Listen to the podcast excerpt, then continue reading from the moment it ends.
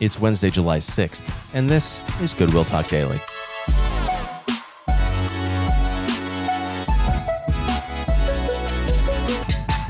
Welcome back to Goodwill Talk Daily. It's great to be with you today. This is Pastor Marcos, and uh, man, I am having a lot of fun with you every day as we go through Second Timothy. I hope you're enjoying it as well, and I hope you've been benefiting from it.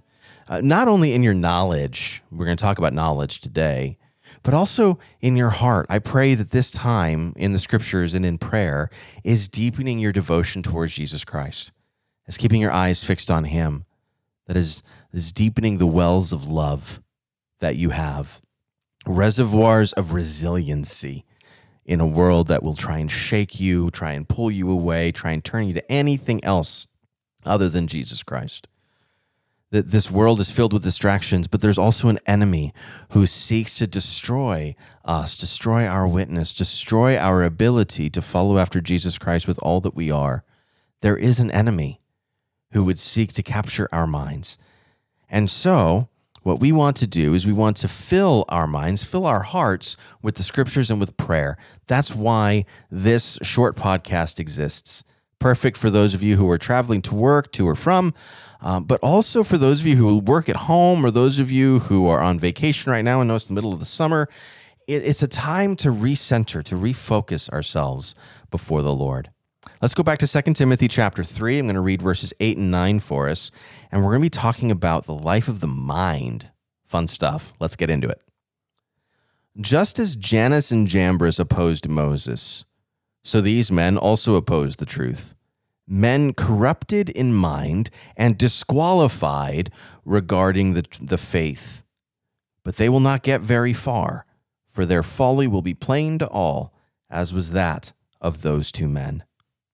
He further describes Hymenaeus and Philetus, um, people who are in the uh, in the tradition of Jannes and Jambres, people who have, uh, who were opposed to Moses during the time of the Exodus, uh, people who were really opposed to the truth of God and what God was doing in the world at that time. They're opposed to the things of Christ, who is our truth. They are opposed to the truth of the gospel of Jesus Christ. And, and because of their opposition to the gospel, they have what Paul describes as corrupt minds. They are men corrupted in mind. Their way of thinking, their worldview is corrupted. And worldview is an important word here. Worldview is how we understand the world around us, how we process that information. Is it a biblical worldview? Is it the worldview of one political party or the other? Is it the worldview of materialism? Is it the worldview uh, of the Enlightenment philosophies of our age? Is it a worldview of postmodernism? What is the worldview? How do we view this world? How do we see it? How do we process it? How do we understand it? In order to think rightly, we must first believe in the gospel. The gospel of Jesus Christ is definitive. The gospel of the kingdom that there is a King Jesus Christ who is establishing his kingdom on earth as it is in heaven, and that the way into that kingdom is through the death and resurrection of Jesus Christ. And now we live in the kingdom as saved people, being renewed day by day by the work of the Holy Spirit in our lives, particularly in the renewing of our minds. Paul says this elsewhere, Romans chapter 12, verse 2. I'm going to get there in a second. But here's what happens when we oppose the things of God, when we oppose the truth, when we set ourselves in opposition to the gospel, our minds start to go. Our minds start to fall into depravity, into corruption.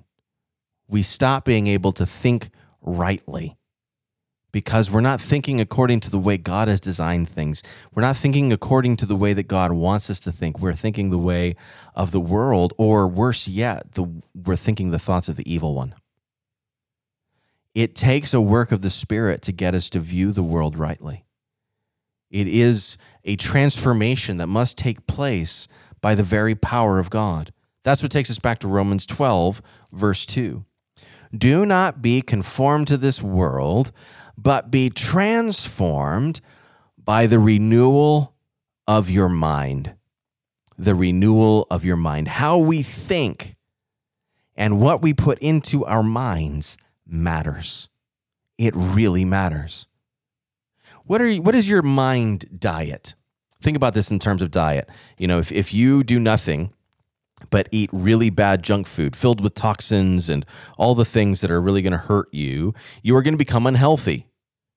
You're going your body is going to be starved of the nutrition that it needs and it's going to stop working efficiently. It's going to stop working the way God designed it. You you have to have a good healthy diet if you are going to function at 100%. Right? Those of us who struggle with our eating, we know this. We have to eat better. We have to what we take in has to be better. Our our diet has to transform. All right? But our mind diets also matter.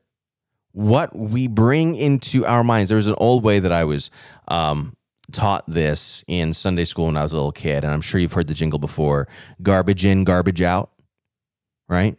If all you're doing is um, viewing or listening to or reading things that are toxic, then it is not going to be long before those toxic things start coming out of you. Are you becoming more angry? Are you becoming more resistant to loving your neighbor? Question what your intake is. What is your mind diet? Are you spending all of your time reading nothing but tabloids? Do you find yourself really thinking about what's going on in the world of celebrity culture and not really thinking about what's going on in the world of the church or the world of, uh, of Jesus Christ, the world of the kingdom, what he would call you to do? Is your mind filled even with good things? Are you somebody who can rattle off, rattle off sports statistics left and right, but you're not able to rattle off the scriptures? I know a lot of movie trivia. This is something that convicts me every time. Every time uh, we're watching a movie and I know something, or I know when a movie came out, or some, or I know of an obscure movie that nobody had ever heard of. I'm a movie buff, but here's where it gets really, really convicting for me when I can just rattle off other films this actor has been in, but I can't identify where things are in the scriptures. I'm starting to wonder what is my mind diet? Am I really living in the scripture and allowing the scriptures to renew my mind? Is that transformation taking place? That I might be able to discern the will of God of what is good and acceptable and perfect? Or is my mind diet much lesser things? It doesn't just have to be toxic. We're not talking about only eating toxic sewage. There's also a diet filled with fluff, cotton candy, things that are unworthy of our time. We don't want our minds shaped by those things. We need to protect our minds. Your mind matters. How you think, the things that are important to you, are they the things of Christ or are they lesser things? I confess for me, sometimes there are lesser things. And sometimes when I'm really, really focused on fantasy football or focused on movies or focused on this or that, then what I have to do is confess to the Lord that my mind is being filled by lesser things doesn't mean those things are bad. Doesn't mean you can't enjoy a movie or play fantasy football or read a tabloid or something like that. Although I would be careful with the tabloids. They're normally lies, and you don't want to read lies. But what it does mean is that our main intake shouldn't be the cotton candy. It should be the real stuff, the real food filled with nutrients. There's nothing wrong about eating cotton candy at the fair, but if that is your diet, you're in trouble. We must feast on good, thoughtful, careful theology, doctrine, music, good, thick Christian music. Spend a lot of time in the scriptures, uplifting conversation with fellow brothers and sisters where we are iron sharpening iron. These things are so important to us in our own health. We must guard our minds. We must not think that we are immune to false teaching. One day we may find ourselves being attacked by false teaching. And if we have corrupted minds because we have not been guarding them with the truth, we are susceptible to error. What is your mind diet? Let's pray. Father, help us to set our minds on things above, to set our minds on the things that you have for us, those things that are for our good, nourishing, strengthening. And God, we pray that you would help us to have a transformed life because of the renewing of our mind as we dive into the scriptures, into good theology, good doctrine, good conversation, good music, good movies, those good things that deepen our love for you. Help us, Lord, to care about the life of the mind, to use our minds for your glory's sake, we pray. In Jesus' name, amen. Well, God bless you. Thank you for being here with me today. I'll see you again tomorrow, right back here at Goodwill Talk Daily.